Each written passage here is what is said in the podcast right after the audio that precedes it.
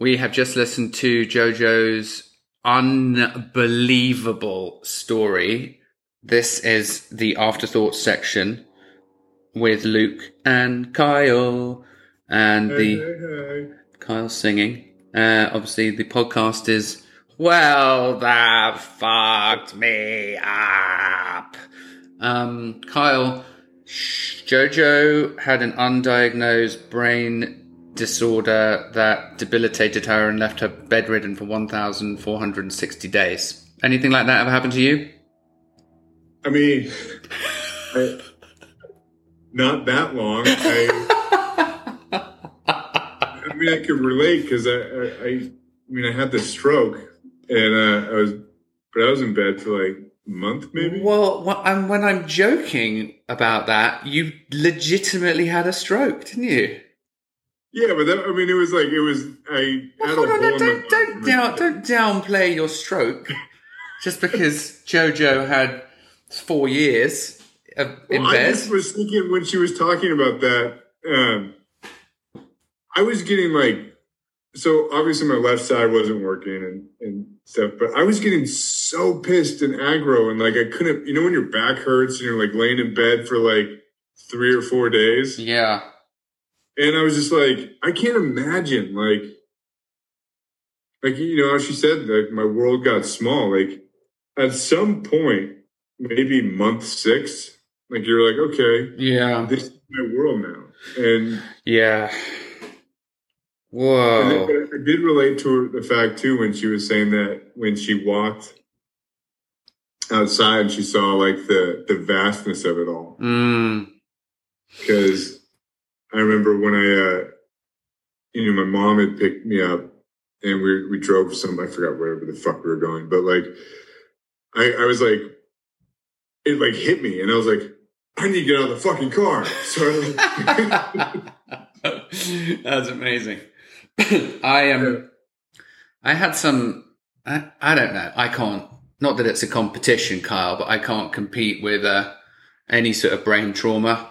Unfortunately, or no, sorry, fortunately, um, got no stories of that. Um, the again, the most extraordinary thing that she takes is gratitude from what she Yeah. went through and even gratitude from the bed days of the allow uh, allowing her to unpeel all of the shit that she'd gone through prior and start to understand and learn about herself and who she really was rebirth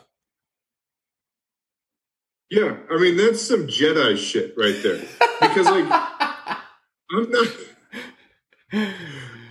I don't I I I mean may, you never know unless you're in that situation, but I don't know if I would have the equanimity and gratitude that JoJo has from that experience. I would be like disgruntled as fuck. Hmm But she's she's like this this wonderful woman and this this great like such good energy. Yeah, we really we hit it off. I mean, we all stayed on after the show was over. I feel like we could have we could still be chatting. We have so much in common, and we're all about that hope, that hope and trust. Hope. I like that. She was explaining hope as like a oh, hope. Um, Yeah. But the the second um, the rebirth is something I relate to hugely because if you spend all of your life or most of your life running away and you think you've been living your life only to finally face your fears and then realize what actually living your life is all about once you've taken the plunge once you've taken that first step it's quite an enlightening experience. Not to sound like all buddha you know it's quite an enlightening experience to be able to talk uh, honestly and vulnerably. Don't know why i can't say that word. Maybe i'm having a stroke. Don't you think? Yeah, and I don't know. It just maybe and it seems to me that she had to be on her back for how many thousand one thousand 1460 days. Sixty days to really be able to stand on her feet and to be like Oh, that's Hey. good, Kyle. I like it when you do that. So well good. no like we should make some t- to her own. we should make some t-shirts. no, but I know what you mean. It's that, hold on. So when we were talking to Tiff in Tiff's story, she said that at the point where she went down from training, when she had a quiet moment, she got punched in the face by trauma from when she was a kid.